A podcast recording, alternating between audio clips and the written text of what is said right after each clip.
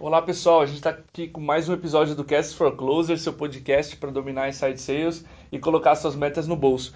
O tema de hoje é técnicas avançadas e a gente vai focar um pouco no spin selling. A gente fez um episódio introdutório com o Eduardo da Oversea Consulting há um bom tempo e como o episódio teve bastante demanda, a gente resolveu trazer mais alguém aqui para falar sobre esse tema. E o nosso convidado é o Felipe Coelho, ele é responsável pela estratégia de go-to-marketing da ABC de Investimentos. E o Felipe tem uma, um background bem legal, vou pedir para ele se apresentar. Felipe, obrigado aí pela presença. Por favor, se apresenta para o pessoal que está tá te ouvindo pela primeira vez aí, de repente. Opa, Diego. É, como você mesmo falou, meu nome é Felipe, né? E eu trabalho atualmente na estratégia de go-to-marketing da Ebicid. Então a gente, eu ajudo as empresas investidas do nosso, do nosso grupo a venderem mais. Então tudo que tange processo, treinamento, a organização ali da rotina de vendas, eu dou uma força para essas empresas. Apesar de trabalhar nessa, com essa veia de consultoria, eu sou um vendedor e trabalhei por três anos na Resultados Digitais, onde tive a oportunidade de fazer diversos é, projetos e vender diversos projetos de marketing digital.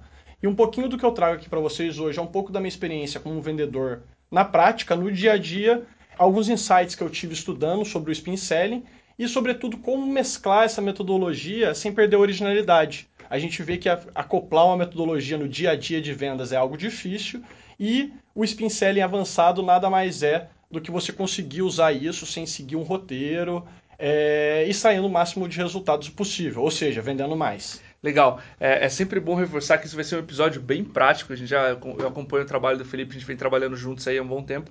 E boa parte da ideia de chamá-lo é que a gente consiga tornar esse episódio bem prático, assim como ele foi com, com o Eduardo.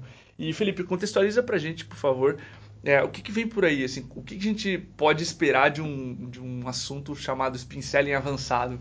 Bom, o é, nome é um pouco, um pouco sugestivo, né? mas o que a gente pode considerar e esperar do, do nosso conteúdo é alguns hacks e boas práticas para gerar reflexão para os vendedores e para os gestores de vendas. O objetivo é que eles consigam, com base nesses insights, melhorarem os pitches de perguntas e, com isso, fechar mais vendas. Uhum. Então, quando a gente fala de uma metodologia de vendas, considerar ela sob uma ótica avançada tem que estar diretamente ligada a vender mais. E o que eu percebo, Diego, é que a maioria das empresas usa o Spin como um roteiro. E isso, na verdade, pode mais atrapalhar do que ajudar. Então, sim, o que a gente vai fazer é uma maneira mais inteligente né, para desenvolver essa metodologia no dia a dia. Massa. Até seguindo uma proposta básica que a gente tem aqui no, no Cast for Closer, como é que a gente deixa isso na prática, cara? Como é que a gente transforma isso na prática, esses teus insights? Bom, com base na, até na, na experiência, no que eu encontrei aí no dia a dia da, das empresas de tecnologia, para as empresas saírem do spin selling roteirizado, daquilo que a gente uhum. encontra nos livros, e para de fato extrair resultado da, da metodologia, a gente precisa passar por dois pontos principais. O primeiro é fazer perguntas de forma inteligente. Então, aquelas perguntas que, que transformam a nossa proposição de valor, a proposta que a gente tem, que no começo é bem pequena, em algo grandioso e que o cliente, naquele momento que tem aquela necessidade bem básica, que a necessidade dele fique grande demais a ponto dela não conseguir ser ignorada. Legal. Então esse seria um ponto principal. E o segundo ponto, Diego, que não é menos importante, é o que você faz com essas respostas. Show. Geralmente, as empresas começam a trabalhar com spin, seguem esse roteiro, elas fazem essas perguntas, mas não se preocupam em adaptar o processo de acordo com as respostas. Então aqui a gente vai ver alguns exemplos práticos de como adaptar esse processo com base em determinado input que o potencial cliente traz para vocês. Perfeito. A gente sabe que o SPIN ele é baseado em quatro letras e eu queria te pedir para a gente entrar já no episódio e, e, comentar um pouco mais sobre essas quatro abreviações ali e a gente passar mais insights práticos relativos a cada uma delas. Vamos nessa? Não, vamos nessa, vamos nessa. Legal. A gente pode considerar que o SPIN é uma, uma metodologia de perguntas para você criar um processo que faça sentido na cabeça do cliente, um processo interativo onde você não tem uma postura de professor e simplesmente passe para ele que a sua solução faz sentido para aquele contexto, mas que ele chegue nessa, nessa conclusão com a sua ajuda, mas que ele participe dela. Então a gente tem as quatro, as quatro letras, né? S de situação, né? o P de problema, o I de implicação e o N que traduzindo a gente pode considerar como necessidade. Então o S, que é por onde a gente começa, é, qual que é o sintoma, Diego, que você precisa dar atenção para as perguntas de situação. O sintoma é quando o seu vendedor, né, ou você como vendedor, vai lá e coloca determinado deal, né, determinada oportunidade na sua previsibilidade e chega no final do mês, aquela oportunidade não fecha ou adia e o argumento, qual é o argumento? É, preciso aprovar com meus sócios. Ah, preciso de mais uma aprovação ou preciso de mais tempo porque o meu diretor precisa é, dar uma olhada nessa proposta. Então, por que, que isso acontece, Diego? Porque o pessoal usa as perguntas de situação apenas para criar rapport, para uhum. entrar naquela ligação e ela tem um potencial muito grande de ser um qualificador. Sim. E isso até fazendo um gancho muito interessante, mais ou menos em 2013 eu participei de um, de um workshop com o Aaron Ross, onde ele falava, trouxe um slide muito, muito interessante. O que, que ele falou? Que os melhores vendedores não são aqueles que trabalham em maior volume, nem são os mais inteligentes, mas aqueles que balizam o tempo e o esforço de acordo com as oportunidades que chegam até ele. Então ele consegue ler ali o deal rapidamente e aí determinar como que vai ser esse processo de venda, se ele vai precisar de mais tempo, mais dedicação ou menos. Uhum. E aí a gente percebe até uma, uma relação como com ferramentas de qualificação como a Bunch, por exemplo. Sim, então sim. como que isso funciona na prática, né? Trazendo para a prática. As empresas, a maioria entra na, na conversa e na, nas perguntas de situação perguntando, né? Opa, tudo bem, né? Qual é seu cargo? Né? Não uhum, na, na sequência diretamente, mas pergunta dessa forma. Né? Qual que é o cargo? Qual que é o seu papel aí dentro da, da empresa? E muito para ver a questão de orçamento, de budget, se existe já um orçamento para aquela ferramenta, para aquela solução. Mas isso é muito arriscado, porque no começo da, da conversa, né, da, da call ou da, da reunião de vendas, o orçamento, a proposição de valor sua é muito fraca. Então faz muito faz muito sentido a pessoa falar que não tem orçamento para aquilo. Ela se sente à vontade, ela não sabe o tanto que, que vale, ela não entendeu o seu retorno ainda. Uhum. E a autoridade também, ela é muito subjetiva. Então se você aplica uma Band, por exemplo, e, e o cara descobre, fala, poxa, eu tenho X reais para gastar com isso, eu sou diretor de marketing, você pode muito bem ir pelo caminho errado. Você pode considerar que aquele orçamento não é nada flexível e considerar que aquela autoridade dele diz muito mais do que de fato ela vai representar no seu processo. Então, como que acontece, né? É, você pode muito bem é, falar com a pessoa e quando ela fala que ela é diretor de vendas, pela metodologia você considerar, poxa, ela é diretora, então o processo vai fluir. Só que é muito comum numa empresa de tecnologia o diretor precisar tomar decisões com outros diretores. Sim, e sim, isso não vai ser grupo. mapeado. Sim. Então as pessoas atualmente perguntam, né? Qual é o seu orçamento para aquilo, qual é o seu papel, e na verdade ela devia entender o contexto, o processo de compra, Uhum. né? Perguntar realmente quais são os desafios da pessoa na área, para quem que ela faz os reportes, porque se ela perceber que a tomada de decisão é feita com outros sócios, com outros diretores, ela vai poder envolver essa pessoa numa próxima etapa. Então, ao invés de lá no final do processo ela ir lá e justificar que a conta não fechou porque ela precisa ainda dessa aprovação, esse critério pode ser mapeado inicialmente, né, e você traçar ali algum plano para contornar isso. Ou trazer a pessoa para a reunião, ou se não entender, nossa, você precisa aprovar isso com outro diretor, o que, que é importante para ele? Né? Uhum, E aí munir aquele seu ponto de contato com uma argumentação e diminuir o ruído na hora que ele for fazer aquela venda interna. Então aqui a gente tem os dois pontos bem na linha que o Aaron Ross falou, né? De você identificar ali, é, através de perguntas, a informação de maneira real e não a informação que é apenas falada e, sobretudo, o que você faz com essa informação.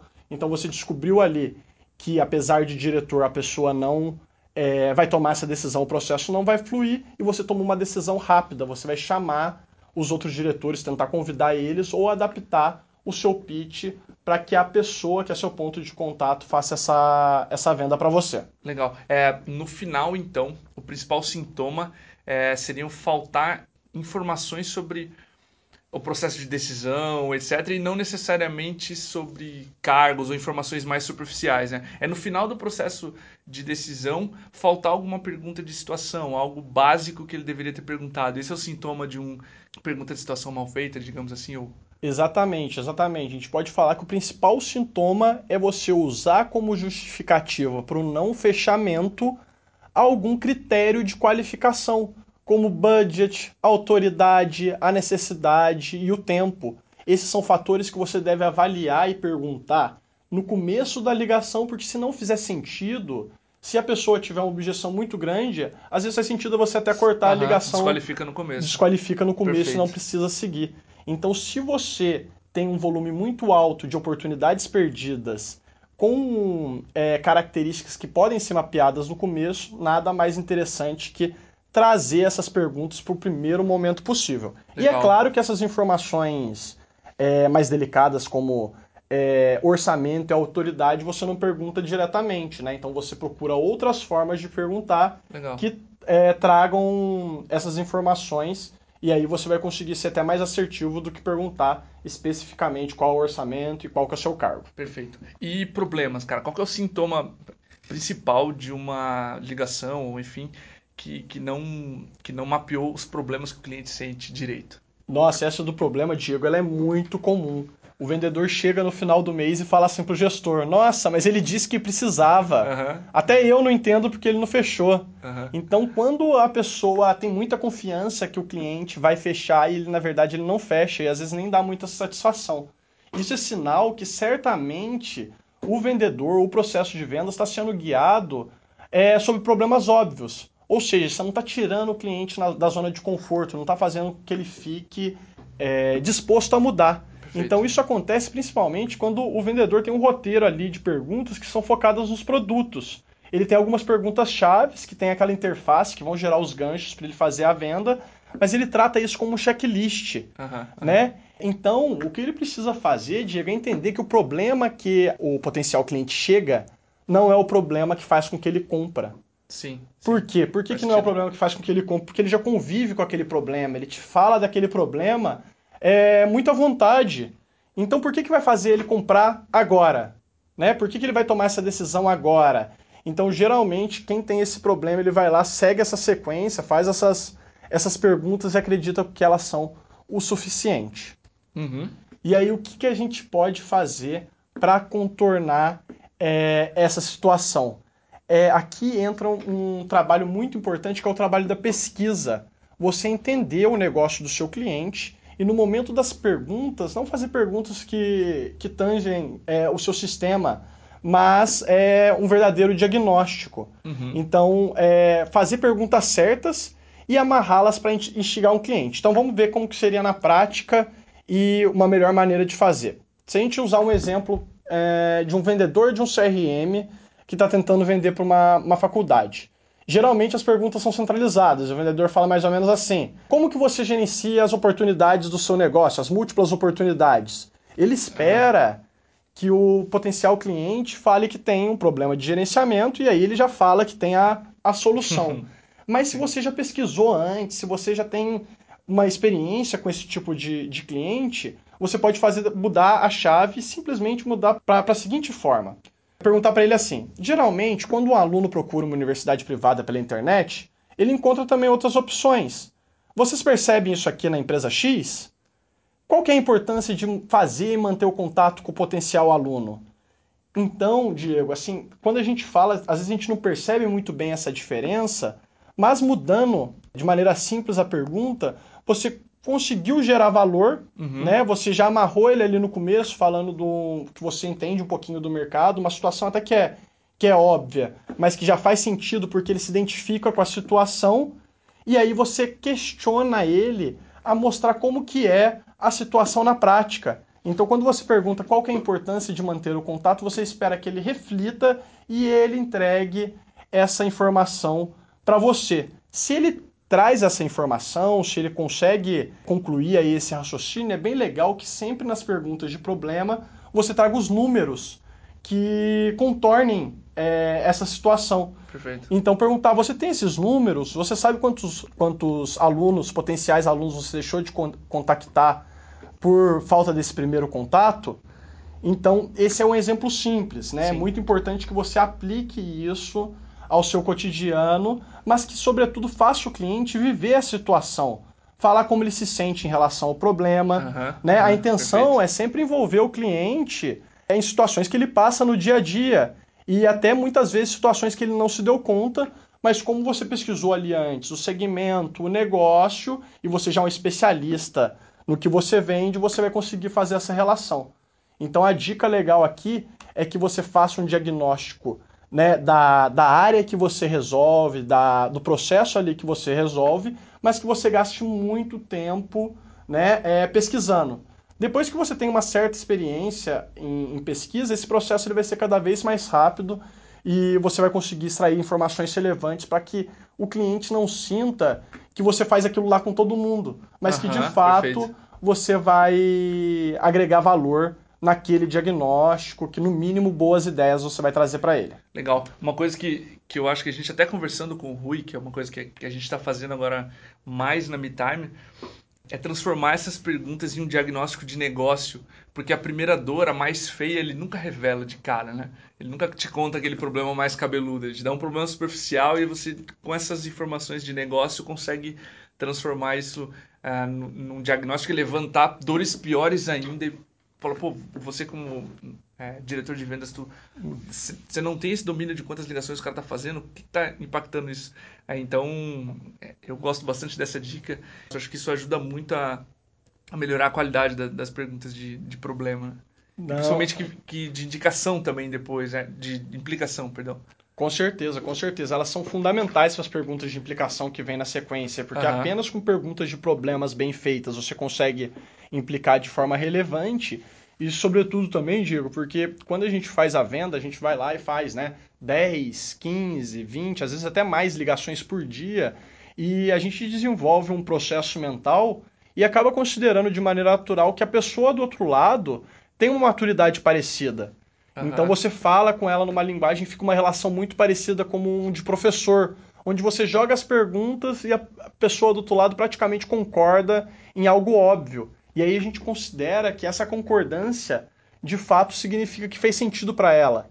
Uhum. Na prática não é isso que acontece. Então quando você traz isso para a esfera de negócios, você consegue fazer com que ela dê dimensão, importância e que ela perceba também que aqueles problemas dela têm impacto no negócio e que não são problemas isolados e pontuais. Então é, um, é uma, uma virada de chave bem importante. Perfeito. Vamos passar para a parte de implicação, então, cara. Como é que, como é que são os principais sintomas assim de uma de um diagnóstico SPIN que não está fazendo perguntas de implicação direito? Conta um pouquinho para nós aí. Então, o que a gente percebe, as partes de implicação, as perguntas de implicação são as de grande valor né, na metodologia, que é onde você traz algo quantitativo para aquela esfera de negócios que a gente trouxe na, nas perguntas de problema, e os principais sintomas são quando o, o rep chega para o gestor de vendas, né? E consequência do que o, a oportunidade falou para o vendedor, falando que o cliente achou caro demais, ou falando que não é uma prioridade, ou pior ainda, quando a gente perde para um concorrente que é pior do uhum. que a gente. Então, Diego, se a pessoa achou caro demais, né, a gente tem duas perspectivas. Ou ela não tem dinheiro realmente, né? Isso aí já é um erro de qualificação, Sim, a gente devia ter antes. tirado lá na situação. Mas é porque ela não percebeu o valor, ela não percebeu o tanto que ela vai ganhar ou economizar com a nossa ferramenta. Perfeito. Se é, não é uma prioridade, é um argumento que é reversível porque aquilo lá não foi atrelado a uma situação de negócio que é uma prioridade para ela. Se a nossa ferramenta, né, se a nossa solução ajuda ela lá no final do dia a ganhar mais dinheiro, ou economizar, ou resolver um problema sério, em algum momento ela vai ser priorizada. Então é também um, uma objeção que a gente consegue contornar por problemas de, de implicação. Perder para um concorrente pior nem se fala então, isso aí é erro mesmo, né? Quando a gente perde é porque a gente não conseguiu ali identificar a situação e, sobretudo, acoplar a nossa solução naquele contexto.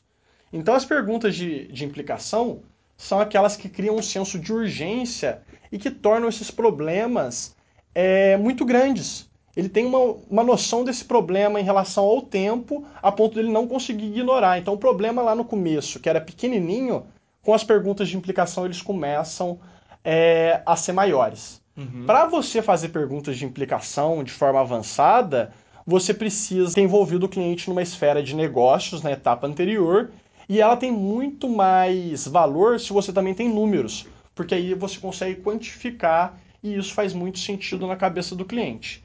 Então, um hackzinho legal para a gente usar é pegar todas as perguntas de problema e fazer com que o cliente perceba o impacto dela nos recursos chaves para uma organização. Então, qual que é o impacto disso em tempo, em custo, em recursos uhum. humanos, em autonomia em relação a outras ferramentas ou fornecedores? Por isso, as perguntas de, de problema são fundamentais. Vamos tentar trazer para o caso prático para ver se fica mais, se fica mais claro. Então, é, voltando no, carro, no caso do CRM como, como exemplo. Se na pergunta de problema você mapeou que no diagnóstico a empresa deixou de fazer contato rápido com 100 oportunidades, 100 alunos que solicitaram contato ou interagiram ali na página, uhum. e você descobriu também que geralmente a cada 100 alunos ela fecha 5, assim fica muito mais fácil implicar. Antigamente, o que, que você faria, né? Na, na, maneira, na maneira que a maioria das empresas fazem. Você perguntaria o que, que aconteceria se você tivesse feito contato rápido com essas oportunidades, esperando que, obviamente, que ela fale, poxa, teria fechado um ou dois negócios. Mas isso é meio até chato de fazer, porque é óbvio, né? É uma pergunta bem óbvia. Sim. Se você estudou, fez a, a, a pesquisa e fez perguntas de, de, de problema relevantes, você pode trazer para é, a seguinte situação. No nosso diagnóstico, você disse que no último mês deixou 100 oportunidades esfriarem por falta do, de gerenciamento dos contatos. Quantos negócios você deixou de fechar nos últimos meses? E aí, ainda amarrar, considerando o ticket médio que você Perfeito. já captou uhum. ali atrás, quanto que isso representa?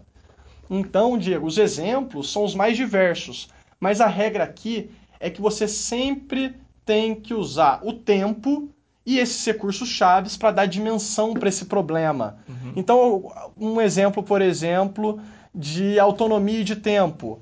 Quais atividades você se dedicaria se você tivesse mais, mais tempo e automatizasse determinado processo, quando a sua ferramenta, Legal. a sua solução muda um processo, facilita a vida do seu cliente ali no dia a dia, quantas horas, quanto custa a sua hora ou a hora da pessoa que faz determinada atividade operacional? Legal. Se você fosse automatizar ela, é, como que você utilizaria essa hora? Você utilizaria ela como atividade mais inteligente, mais estratégica? Então o segredo é sempre pegar um problema da etapa anterior e conseguir fazer essa implicação considerando os recursos e o tempo, para que ela perceba também que se ela deixa um mês já é ruim. Se ela deixa dois meses sem tomar nenhuma ação, é pior ainda. Três meses nem se fala. Então, para ela ter essa consciência em valores, em recursos, e isso de fato vai ajudar a criar um senso de urgência. Legal, eu gosto bastante, como eu te falei ali da, na, nas perguntas de problema. É, já esse link que vira problema e implicação, né? Quando você traz para a zona de, de negócios e fala, beleza, cara, com teu ticket médio isso representa 15 mil reais por mês, tá, tá ok para você, é é impossível que a pessoa não se mexa, que é o custo de não se mover, que tu explora muito aqui, né? Então, o custo de não se mover seria tantos mil reais. E aí a pessoa, beleza, né? Que, que... Com certeza, com certeza, Diego. O mais legal é que a gente percebe que a maioria dos clientes não se dão conta que às vezes o preço que você cobra pela sua solução ou pelo serviço é inferior ao prejuízo que ele, que ele tem no momento uhum. e que, ou que ele vai ter se ele não fizer nada. Então, quando você traz essa, sobre a, essas informações sobre é, números, você consegue fazer essa implicação fazer muito mais sentido na cabeça do cliente e ele mesmo percebe isso sozinho. Se você conseguir trazer esses números e trazer essa correlação, perfeito, Fechou. o caminho é, é positivo para o fechamento. Ótimo. E as perguntas de necessidade, já entrando na última abreviação ali, quais são os sintomas e como é que a gente pode fazer melhores perguntas de, de necessidade na tua experiência? As perguntas de necessidade elas são bem, bem interessantes também porque tem gente que faz muito bem as perguntas de problema e de implicação, né? Que são as mais difíceis, né? Na, pelo menos eu considero. Exato. E aí, mesmo assim, não conseguem fechar negócio. E ela tem um sintoma muito característico e que, se aparecer aí na sua empresa, na empresa de quem está ouvindo, pode eh, dar uma observada aqui nas perguntas de, de necessidade, que certamente você vai encontrar um ponto de melhoria. Então, o sintoma, de é quando você vai lá faz aquele diagnóstico excelente, você implica, o cliente percebe aquilo lá, ele fica extremamente desconfortável com aquela situação de continuar assim, mas ele fica tão desconfortável que ele acha que o problema dele é grande demais. Uhum. E que ele primeiro precisa arrumar a casa ou resolver uma série de problemas antes de começar. ou seja, você implicou e o problema dele ficou tão grande, tão grande a ponto de desmotivar ele. Sim, então, sim. O, a virada de chave para você ser avançado na, nas perguntas de necessidade é conseguir perceber quando não faz mais sentido o clima da reunião ou da call ficar negativo e você mais uma vez vira, vira a chave e transforma esse clima numa experiência positiva. Então, como que você faz isso? Você vende a experiência do usuário. Como que seria a experiência dele, isso através de perguntas, com o problema sendo resolvido e depois de resolvido. Uhum. Então, alguns exemplos, por exemplo, aqui para MeTime. Como seria se você pudesse realizar ligações com apenas um clique? Então a pessoa vai lá e se visualiza fazendo ligações, e é claro que tem que estar relacionado com um problema que você mapeou antes, né? E aí aquele problema lá fala, mas como que seria se ao invés de gastar ali, né, 10, 15, 20 minutos somando todas as ligações, se você gastasse um clique ali, uma fração de segundo para fazer? Seus vendedores ficariam felizes? Aí você aguarda a resposta, mas você vende para ele essa experiência, vende para ele esse sonho em utilizar. Empresas que têm onboarding ou têm o serviço e têm muito medo, né, de, de oferecer isso quando já tem ali uma recorrência. Né? A gente pode falar assim, nossa, a gente percebe aqui na, na empresa que os clientes têm resultado mais rápido é, se eles tiverem um acompanhamento. A gente percebe ali quando eles vão sozinho demora X meses para ter resultado, para fazer implementação, e quando a gente ajuda, em um mês é, a gente já consegue fazer as ativações, as integrações, dar uma orientação estratégica como que seria para você se daqui a um mês tivesse tudo organizadinho, esses problemas que você me levantou estivessem parcialmente resolvidos ou encaminhados? Uhum, e aí a pessoa perfeito. que estava com aquele problema lá gigantesco, ela fala, poxa, um mês para resolver, legal. Então é diferente de você simplesmente falar que além da sua recorrência, você tem uma taxa de serviço, você tem uma taxa extra. Uhum. Na verdade, você faz primeiro a pessoa perceber que aquilo lá é importante, como que vai ser a situação dela depois desse período, e aí um bom termômetro na, nas perguntas de necessidade é quando você percebe que a pessoa pede pela proposta. Quando ela fala, poxa, eu quero essa situação, eu quero, faz sentido para mim. E aí fica muito mais factível falar de preço, você fica muito mais à vontade, porque todo aquele processo faz sentido na cabeça do seu potencial cliente. Então, o segredo das perguntas de necessidade é você gerar um clima positivo e fazer perguntas com base numa vivência, utilizando a ferramenta, utilizando o seu, a sua tecnologia, né, o seu serviço e extraindo o resultado que, que você propõe, caso ele faça um, um bom uso e siga ali os passos que você, determina, que você determinou.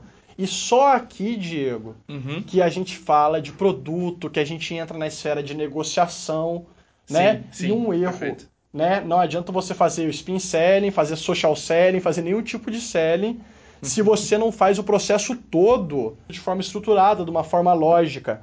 Então, um erro que muitas empresas cometem também é de oferecer, de entrar na zona de negociação antes, perceber ali o problema do cliente e já falar, poxa, tem uma solução para resolver isso, né? Então, é não trabalhar esses problemas de forma inteligente para chegar nesse final do processo de forma natural. Garanto que se a pessoa seguir essas dicas aqui e fazer as adaptações necessárias, apresentar preço, não dar desconto, vai ser uma prática muito mais natural, onde o vendedor não vai ter, não vai ter grandes problemas em, em fazer, né?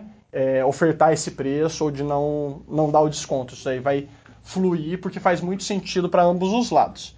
Massa. E aí, aproveitando até esse gancho, né, aqui a gente traz alguns exemplos, mas o, como a gente falou lá, o principal erro da, das pessoas que usam o SPIN é não flexibilizar a metodologia. Tudo, todas essas dicas e até o SPIN mesmo, se você não faz uma adaptação, uma aplicação para o seu contexto, para o seu tipo de mercado, ele tem um efeito reverso. Você vende menos, você fica robotizado, você segue um roteiro, você se perde ali no roteiro de tantas perguntas. Perde experiência também, né? De compra ali, no, no caso. Com certeza, com certeza. Agrega muito menos, porque até o cliente, com certeza, ele percebe que aquilo lá é um roteiro e que você está tentando induzir ele para determinado caminho. Então, assim, já conheci excelentes vendedores também que não utilizam a metodologia e outros tantos também que utilizam ela de forma inteligente e extraem resultados fenomenais. Então acho que assim, o segredo realmente é pegar tudo que é input, tanto do nosso podcast como do livro, e pensar, né, isso faz sentido para o meu negócio? Uhum. Como que eu faço perguntas de implicação que tenham lock-in com a minha ferramenta e que apliquem, façam as adaptações necessárias, porque só com essas aplicações e adaptações a metodologia vai fazer sentido. Sem aplicar e sem flexibilizar, ela mais atrapalha do que, do que ajuda. Que ajuda. Mas, Felipe, a gente sempre deixa um espaço no final do, do episódio para o nosso convidado deixar uma mensagem, enfim, para a nossa audiência. Nesse caso, uh, qual é a tua mensagem assim, sobre, sobre o SPIN, sobre a qualificação? Né? Então, o, a mensagem que eu vou deixar do SPIN é a mesma que eu tive no, no curso. Quando a gente fala de SPIN, ou até mostra num podcast com exemplos, parece que tudo faz muito sentido. A teoria do SPIN ela é muito gostosa, só que a prática é um pouco frustrante. Quando você vai ali uhum. no dia a dia, é difícil você implementar uma metodologia de vendas, uma metodologia de pergunta. Então, o que eu queria deixar, na verdade, é uma provocação para quem já tentou usar a metodologia e não extraiu bons resultados, ou para até mesmo quem usa a metodologia e não entende se há uma correlação clara entre usar a metodologia ou não e o fechamento de venda, se aquilo lá de fato ajuda, que você faça o seguinte exercício: que durante as perguntas de problema, você investigue né, é, melhor a empresa, faça uma pesquisa mais eficiente e faça perguntas de problema de fato relevante. Perguntas uhum. que o, o cliente de o potencial cliente de fato se identifique e mostre que esteja engajado. Que você anote essas perguntas e realize as implicações em cima daquelas perguntas levantadas. Então você vai garantir que você deu é, dimensão de recursos para todos aqueles problemas que o cliente levantou. E depois, caso ele precise aprovar essa proposta com mais alguém, ou precise pensar mais, leva essas perguntas para a proposta. Fala assim: opa, Fulano, como a gente conversou no nosso diagnóstico, aqui são os três principais pontos que a gente levantou. Aqui são os impactos desses pontos né, no seu negócio atualmente e aqui está minha proposta para resolver esses problemas. Tenta virar a chave nesse sentido e verificar se você consegue fechar mais negócios ou diminuir os ciclos de venda. Fazer esse exercício ajuda a conhecer não só o processo, mas conhecer também gargalos onde você pode melhorar e, sobretudo, trazer uma métrica para ver se aquilo lá está fazendo sentido para você ou não. Então é um desafio para que na prática é, todo esse conteúdo teórico de fato se converta em mais vendas e mais receita aí para as empresas. Legal, ótimo desafio. Espero que o pessoal que está ouvindo a gente agora melhore o seu processo de, de vendas, enfim, processo de qualificação, de investigação de cenários. E que a gente convida todo mundo a deixar os comentários ali, né, que cumprirem esse desafio. E Felipe, muito obrigado, cara, pela presença. É um prazer ter você nesse primeiro episódio aqui sobre Spincelling avançado. E é isso aí. Opa, obrigado, Diego. Como a gente disse lá no começo, né, falar de spin avançado nada mais é do que gerar reflexão para que cada um avance no seu caminho, pois como a gente falou, sem aplicação e sem adaptação da metodologia não vai haver desenvolvimento. Então também convido aí o pessoal que escutou a deixar os feedbacks e indicar depois para a gente se o desafio foi de fato relevante e se vocês conseguiram fechar mais negócios com as dicas. Show de bola. É isso aí, pessoal. Um grande abraço e até o próximo episódio.